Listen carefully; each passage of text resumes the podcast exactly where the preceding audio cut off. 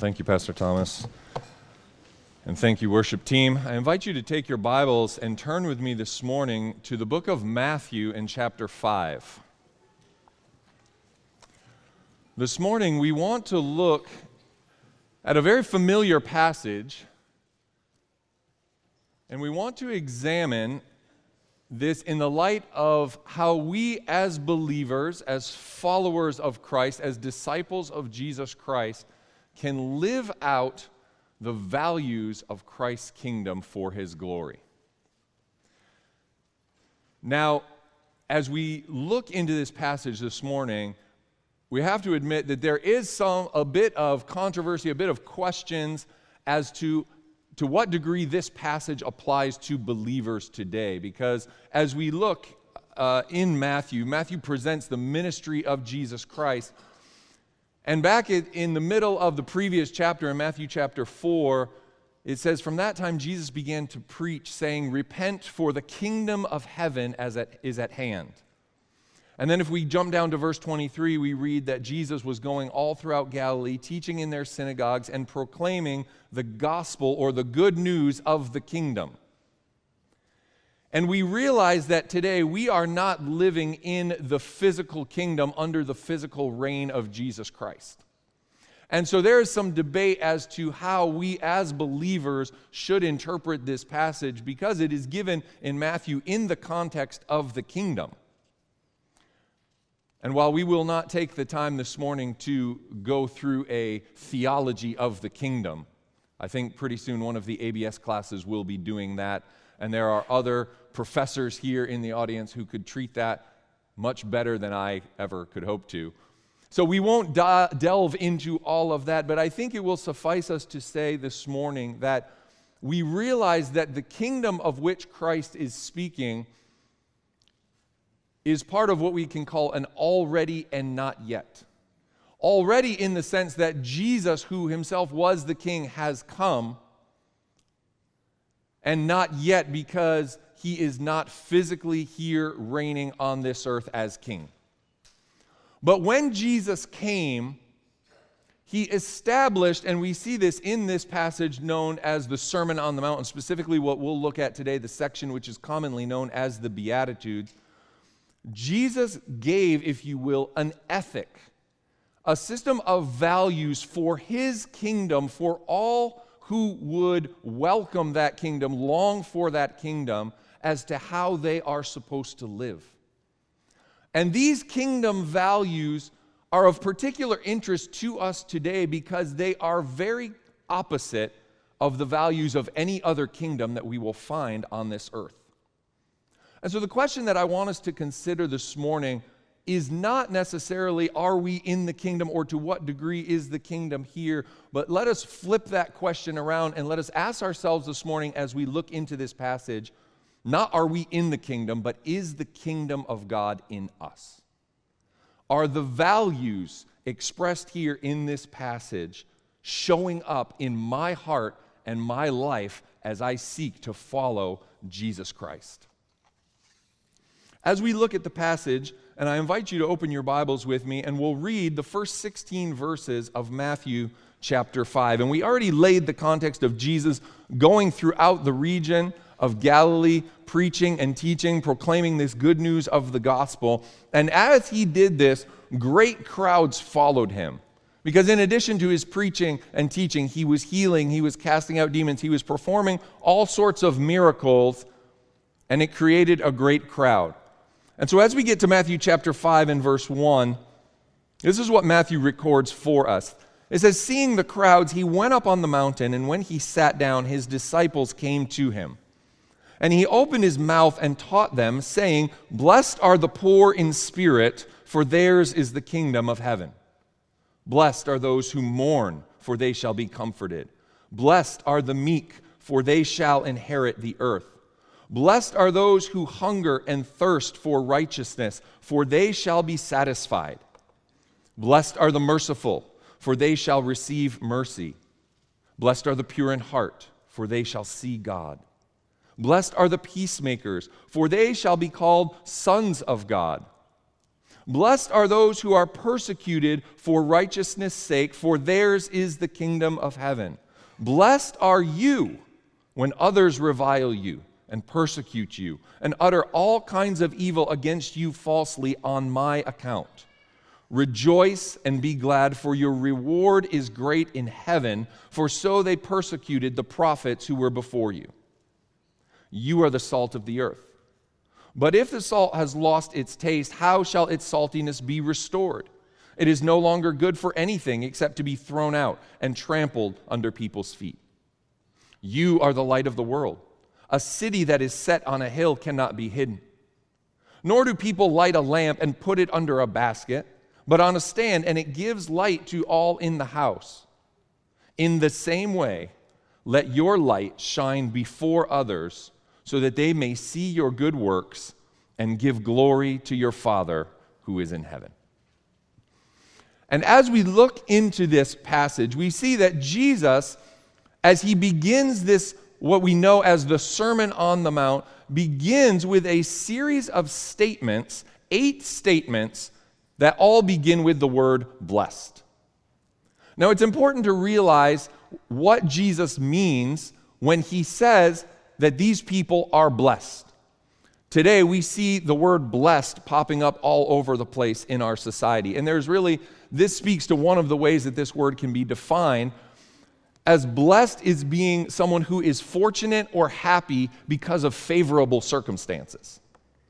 I think we can, uh, we can recognize this in, in what I call the, the hashtag blessed phenomenon. You've seen that, right?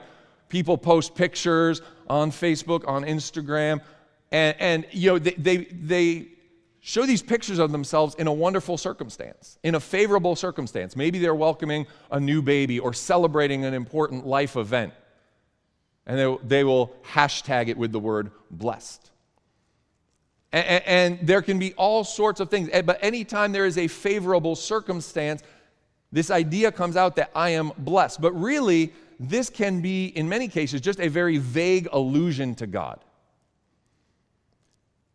And while we look at the context here, I think we can all recognize that this is not the kind of blessed, just the person who is enjoying a favorable circumstance that Jesus is necessarily speaking of here, because many of the circumstances that we see, at least humanly speaking, are not favorable.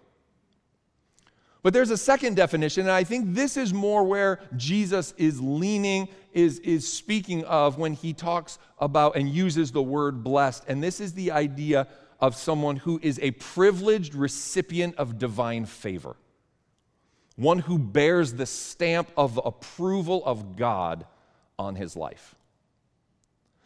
And this is important for us to realize because as we look around at our society today, and we live in the culture where it's either the cancel culture or you're validated by the popular society. But many of these values that Jesus is going to speak of are going to be values that are very contrary to what our society today values. And it's important for us to understand that if we want to live a life that bears the stamp of God's approval, we cannot be people who are just conforming to the culture, conforming to what our society is encouraging us to be. And Jesus, as he introduces his kingdom and these values, he says, This is what a person who is blessed by God, who has God's stamp of approval on his life, is going to look like. And so, as he lists each one of these eight characteristics of a blessed person, this is, this is the sense of what he is saying. So we want to ask ourselves, because I would imagine that if I asked for a show of hands and said, How many of you in your life want to have that stamp of approval of God? Want to hear, as scripture says, well done, good and faithful servant? I imagine everyone in this room would raise their hand. So it behooves us to ask the question then, okay, so if we are wanting to hear that at the end of our lives, if we are wanting to live lives that bear God's stamp of approval, what should those lives look like? What are the values that we should be espousing?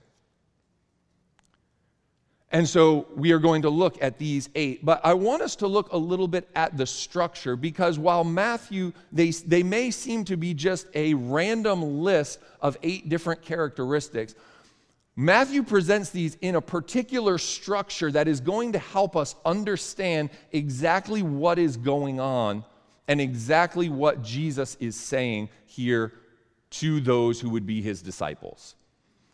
So, the first one, Jesus starts out with in verse 3. I believe this is kind of the capstone, this is kind of the overarching theme.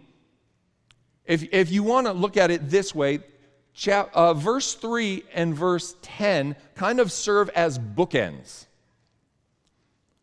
The first one, there are four internal characteristics that are going to characterize a person who is blessed by God. And then that's going to also manifest itself in four external characteristics. So the first one is an internal characteristic in verse 3, and then the last one is an external characteristic. And then sandwiched in between those, there are going to be a series of three different internal and external characteristics.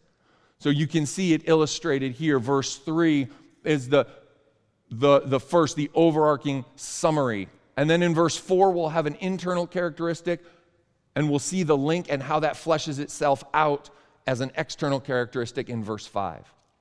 Back to verse 6 will be internal, to 7 will be external, 8 another internal, 9 will be an external characteristic, and then verses 10 and following will kind of be the, the summary. Just like verse 3 is the, the introduction, verse 10 will be the summary of what it will look like and what we will experience when we live our lives in this way. So let's look at these characteristics this morning. The first one we see in verse 3 is blessed are the poor in spirit, for theirs is the kingdom of heaven. Now, this idea of being poor in spirit speaks of someone who recognizes their own lack of spiritual means and therefore is completely dependent upon God.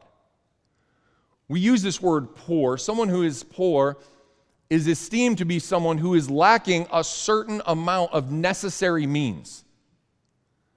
And we know that in our society, there are oftentimes programs that help those who are lacking a certain amount of means. But when we speak here, when Jesus speaks here, he says, Blessed are the poor in spirit. These are those who look at themselves, look at their own spiritual condition, and see their own spiritual bankruptcy. Paul spoke about this in Romans chapter 7 and verse 18 when he said, For I know that nothing good dwells in me that is in my flesh.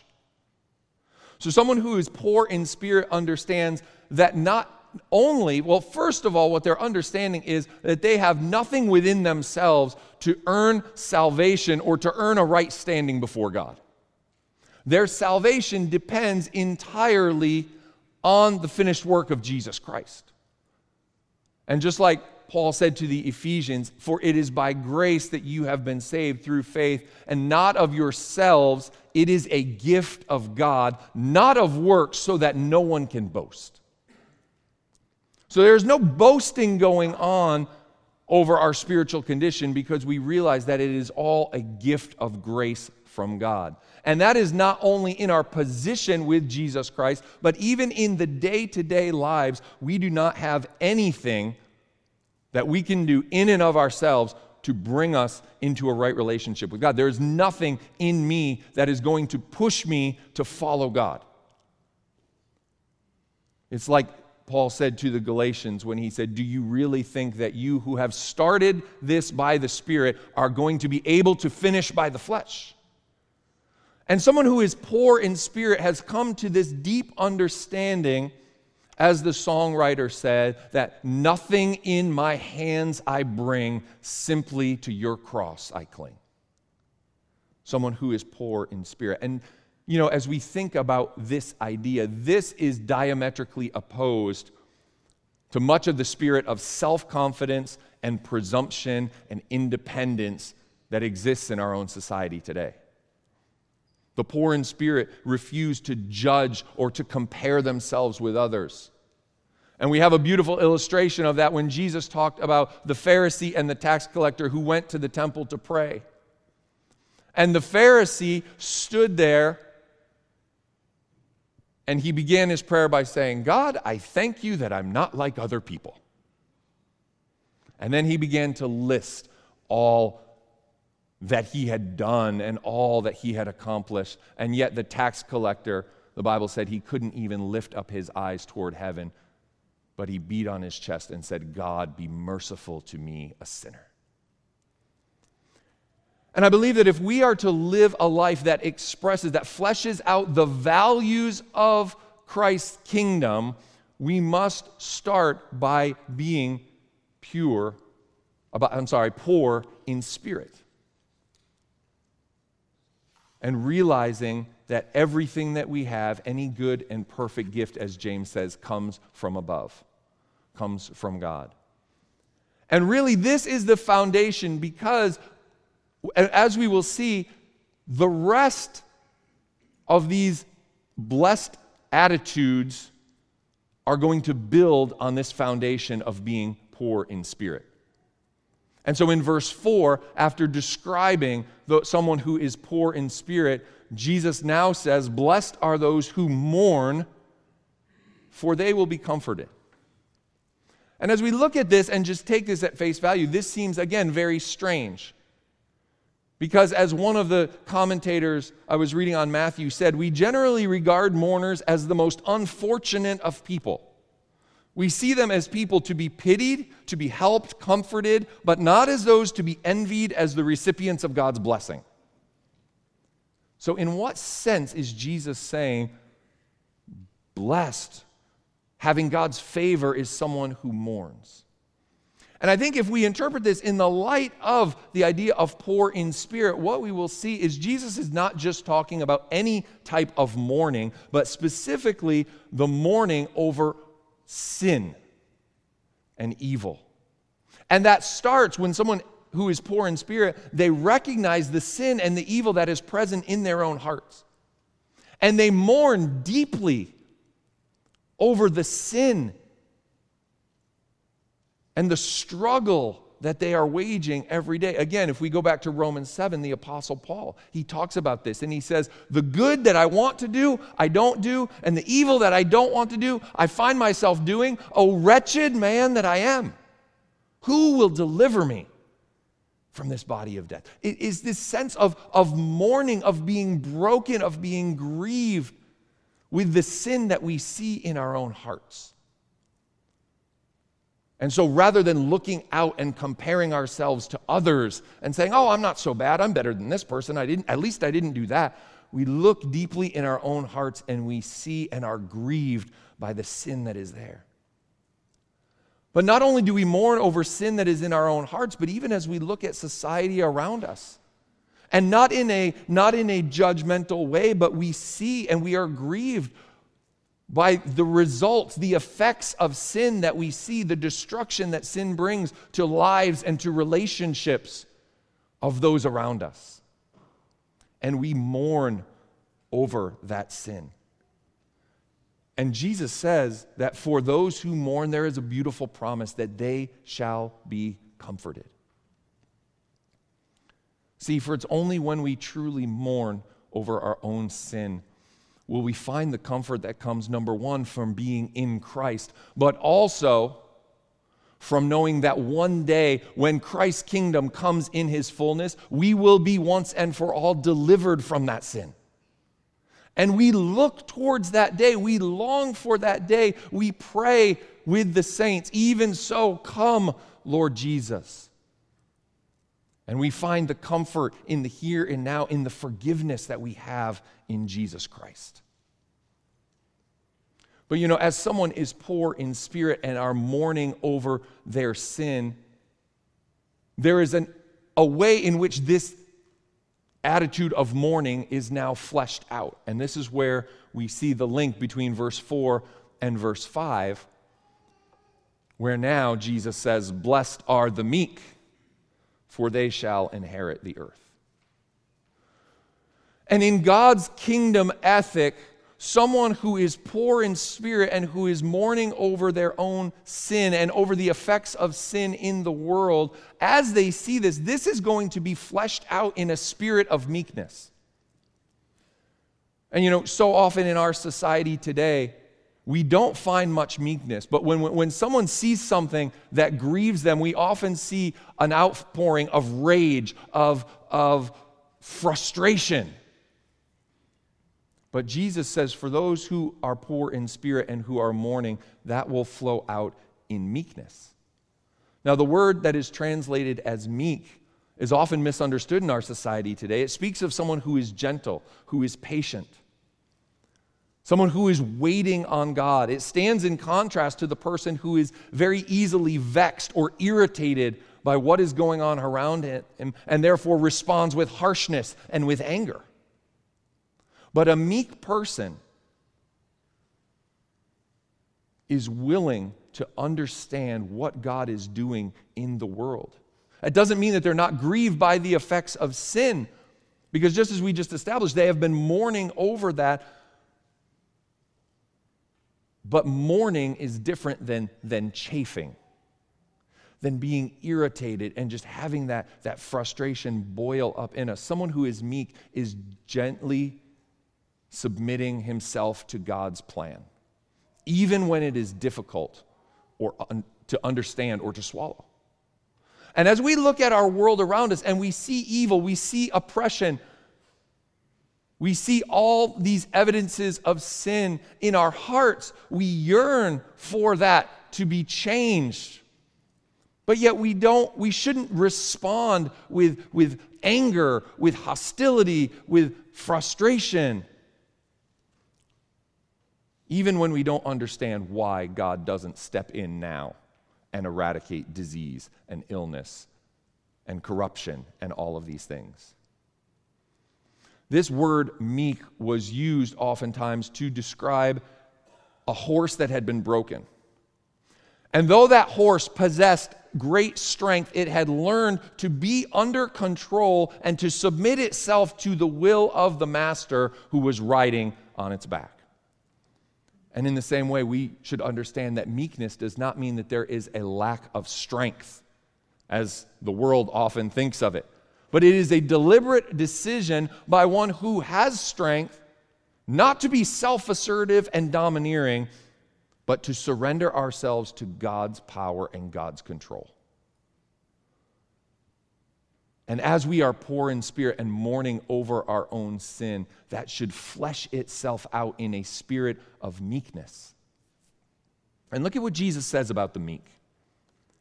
He said, Blessed are the meek, for they shall inherit the earth. Now that seems somewhat paradoxical, doesn't it? Because in our society today, who are the ones who are rising to power? Who are the ones who are inheriting the things of this earth? Is it not the ones who are scheming, who are aggressive, who are self assertive, and even violent and abusive? But this shows us to what degree God's kingdom is completely different. Or, as one author described it, the upside down kingdom. Because everything is inverted, everything is different in God's kingdom.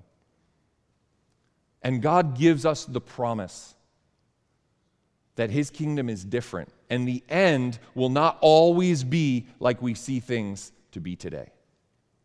And while today God at times may choose to elevate his children in the world, that is by no means a guarantee, which is very contrary to the prosperity, the health, and wealth gospel that tells us that if we are children of God, we are supposed to be rich, we are supposed to be healthy, we are never supposed to have any problems. But God never promises that for today. But yet, when his kingdom comes in its fullness, Jesus tells us that it is the meek who will inherit all things.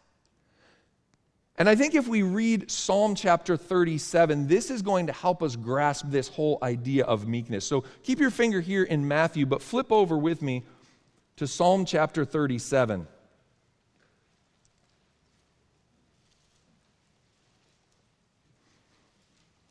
And I'm going to read this from the NIV text. I love the way the NIV renders this psalm. The psalmist says this Do not fret because of those who are doing evil, or be envious of those who do wrong. For like the grass, they will soon wither, like green plants, they will soon die away. Trust in the Lord and do good. Dwell in the land and enjoy safe pasture. Take delight in the Lord, and he will give you the desires of your heart. Commit your way to the Lord. Trust in him, and he will do this. He will make your righteous reward shine like the dawn, your vindication like the noonday sun. Be still before the Lord and wait patiently for him. Do not fret when people succeed in their ways, when they carry out their wicked schemes. Refrain from anger and turn from wrath. Do not fret, it only leads to evil. For those who are evil will be destroyed, but those who hope in the Lord will inherit the land. A little while, and the wicked will be no more. Though you look for them, they will not be found, but the meek will inherit the land and enjoy peace and prosperity.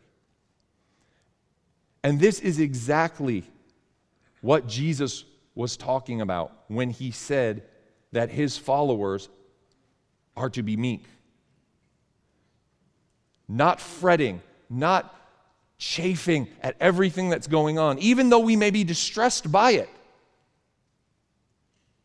But we commit it all to the Lord. We trust in what He is doing, and we submit our thoughts and our ideas to His sovereign plan. So, this spirit of mourning over sin expresses itself in meekness. But as we mourn as well over sin, we'll see that this mourning produces something else, which is a craving for righteousness. And this is what we read in verse 6. Blessed are those who hunger and thirst for righteousness, for they shall be satisfied. So, a person who is characterized by being poor in spirit and mourning over his own sin and over the effects of the sin that he sees around him in the world will naturally it will produce in him a craving a, a hunger and a thirst for righteousness and these words are very very intense words used metaphorically to describe an intense longing, a craving, or an insatiable appetite. I think of a couple verses in the Psalm, Psalm 42, verses 2 and 3, where David says, As the deer pants for streams of water, so my soul pants for you, my God. My soul thirsts for God, for the living God. When can I go and meet with God? And also in Psalm 63, verse 2, the psalmist says, Oh God, you are my God. Earnestly I seek you. My soul thirsts for you. My flesh faints for you, as in a dry and parched land where there is no water. And you can imagine, can't you, the, the images that the psalmist paints of someone who has a hunger or a thirst for righteousness, for God. Someone who is in a desert land where there is no water he, he, he quickly forgets about all other things. Everything else that might preoccupy his mind in a normal situation now disappears, and he can only think of one thing of finding water. And his mouth is parched. His lips become dry and cracked, and, and he looks and he searches until he finds water. And when he finds it, he just can't get enough. He will literally stick him, his entire face in that water and just drink it up until he can drink no more. And this is the image that Jesus is describing. For someone who is poor in spirit and mourning over his own sin primarily, he has now a craving, an insatiable appetite for righteousness. And this righteousness can be seen in two different ways. On the one side, it speaks of the righteousness that comes only from Christ himself as we realize that we have nothing, that we are spiritually bankrupt, we go to the only source of spiritual riches. And it is through Christ that we receive something that we could never receive on our own. It is through Christ that we find true satisfaction. as we hunger and thirst for righteousness. And this is something that goes deeper than just religious ritual, than just coming to church once or twice a week, or reading our Bibles every day, or having a time of prayer. It's something that's deeper, that drives us, that, that consumes all of our thoughts.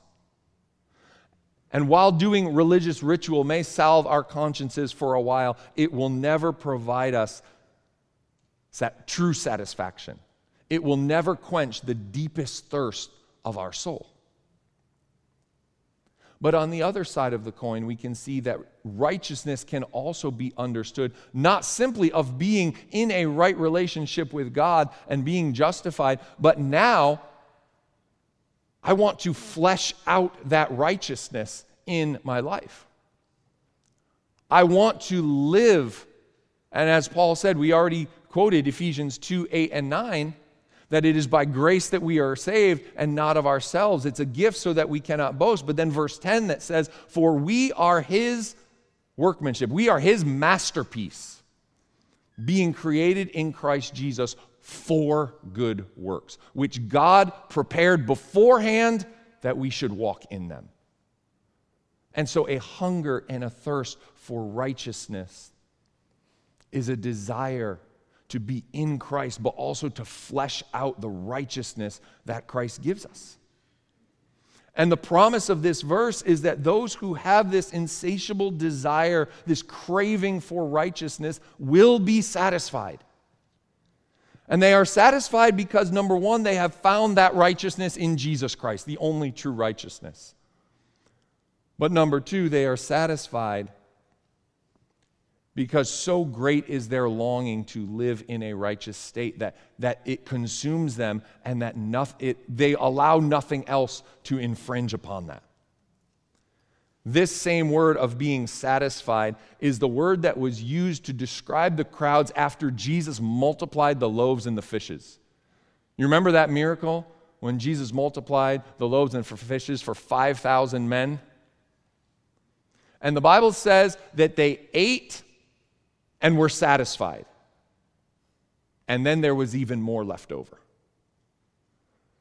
And when we seek and we look for and we pursue our righteousness in Jesus Christ, we will be satisfied. Because the righteousness that He gives us is unlimited. And there will never be a lack when we look for our righteousness in Jesus. But we know Again, speaking in the terms of this already and not yet, we know that in our flesh, as long as we are in our flesh, we are constantly going to be battling with sin. We will never be purely righteous. We will never be totally righteous in this life. And so we look ahead to the coming of Christ's kingdom when all sin will be eradicated and Jesus himself will come and reign in righteousness. And then we will understand and experience true joy and satisfaction in the righteousness that we will have because of Christ. Now, what does it look like when someone craves righteousness internally? In the world's mind, someone who is extremely righteous is like the Pharisee, isn't he? He's very judgmental. He's looking around. But Jesus says, no.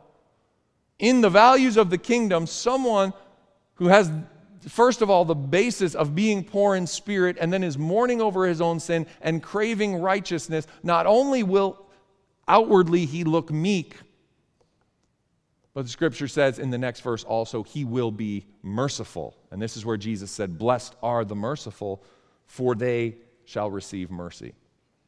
Now, why does this flesh out in mercy? Because when we are truly poor in spirit, we're mourning over our sin, we're craving righteousness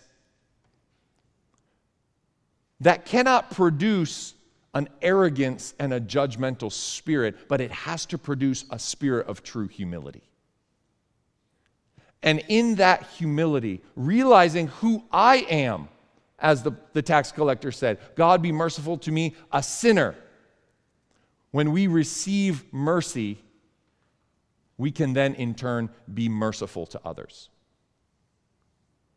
But many times, we tend to be like the servant in the parable that Jesus gave. You remember that parable of the servant who owed an enormous debt? And his master was going to take him and was going to throw him into the debtor's prison where he would work until he had paid off all that debt. And this servant fell on his knees and he begged his master. He said, Just have patience with me and I'll find a way to pay it all back. Which in itself was somewhat ludicrous considering the size of his debt. And the Bible says that his master had pity on him and he forgave him all that. But then what did that servant do? He went out and he found another servant who owed him some money. And what did he do? The Bible says he grabbed him by the throat and he said, Pay me what you owe me. And ironically, that second servant used the exact same words with his brother. And he said, Have patience with me, and I'll pay you everything. And the one who had received such great mercy refused to give mercy. But Jesus says, This is not how it should be in the kingdom of God. And when we have received mercy, when we understand the depths of the mercy and the forgiveness that we have, that should push us naturally to be merciful towards others.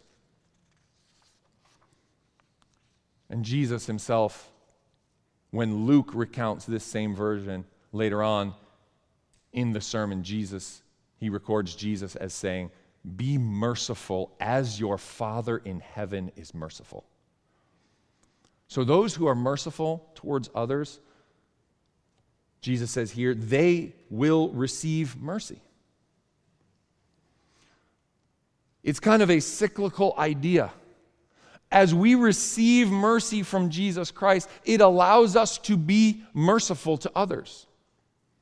And then, as we are merciful to others, it gives us a greater and a deeper appreciation for the mercy that we continue to receive daily from, from Christ.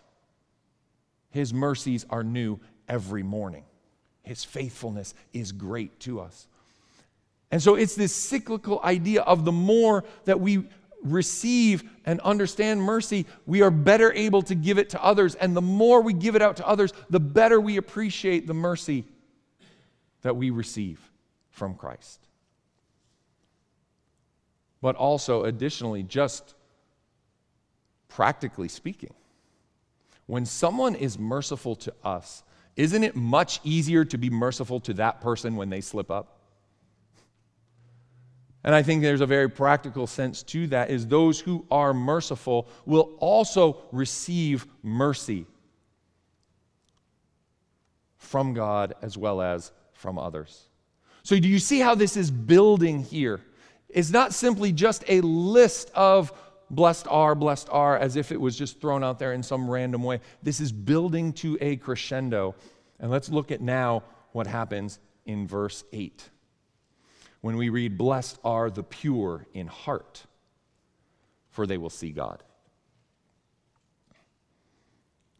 So, as we are poor in spirit, mourning over our sin, craving righteousness, it produces a purity in our hearts a purity that is committed to waging the long war to eradicate sin, that is committed to not becoming complacent and allowing sin to slip in, but to root it out, to hunt it down.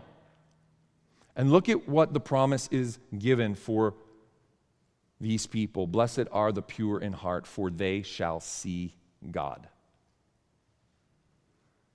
They will experience a deep, intimate communion and relationship with God. This isn't just the idea of seeing, as in a physical seeing. So I could say that in two days, my parents who live in Maine are coming down to see us, but that doesn't mean they're going to get on the plane, fly down, come out of the airport, see our family standing there, wave at us, and then turn around and get back on the plane and go home. They're going to come. They're going to spend time with us. They're going to enjoy the closeness and the joy of fellowship and communion with us. And those who have a purity of heart that comes from mourning over their sin and craving righteousness, Scripture says they will see God. And then how does that flesh itself out? In verse 9, we read, Blessed are the peacemakers, for they shall be called the sons of God. Those who have seen God and who enjoy a deep and personal communion and fellowship with Him, that will be fleshed out in making peace as He Himself made for peace. So, someone who is humble and merciful, they have a hunger for righteousness and a pure heart. They are not now self seeking and trying to advance their own ambitions or agenda. They're not fighting and scratching and clawing when they feel deprived of something. And they don't insist on getting their own rights or what's, what's fair. And they don't spend time gossiping or sniping at people who might oppose them. They make for peace. And I think this peace is in two ways. Just as Jesus Christ, when he came, he made for peace between men and God, and also between, or I should say, among men, among mankind. And so we have been given, according to Paul in 2 Corinthians chapter 5, this ministry of reconciliation. We are to be agents of reconciling people to God, those who don't know Christ those who are estranged from him. We are to be the agents, the peacemakers, the brokers of peace that go and bring peace between the two opposing parties. But we are also to be making peace with one another. There is so much in the world that divides us today. But Christ's values call us to make for peace to the point where everywhere this kind of person goes, peace follows.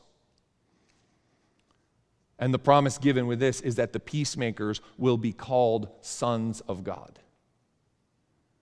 The idea behind that is this person who is pure in heart, who has seen God, will now accurately reflect God to the world. They will be called a son of God. When we were in Cameroon and my son Elliot was born, as he was growing up, the Cameroonians had two ways of describing him. They would describe him, number one, as the little pastor. Or number two, they would look at me and say, That's your photocopy. What did they mean by that? By looking at him, there was no question who he belonged to. One look at him, and it was very evident and those who are expressing these values of the kingdom, as the world looks at us, they will look at us and have no question who we belong to. Our primary identity won't be to any political or social agenda. They will look at us and say, Oh, I know who that is. That's a photocopy of God. That is what we are called to be. But what will happen?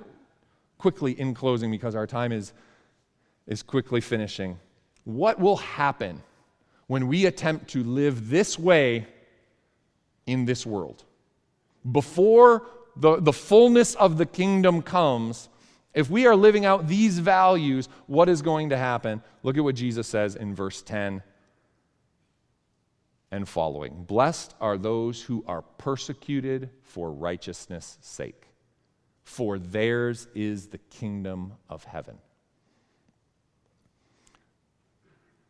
And then, as if we think that Jesus might just be talking in a general sense, he gets very specific in verse 11 and 12, and he says, Blessed are you when others revile you and persecute you and utter all kinds of evil against you falsely on my account.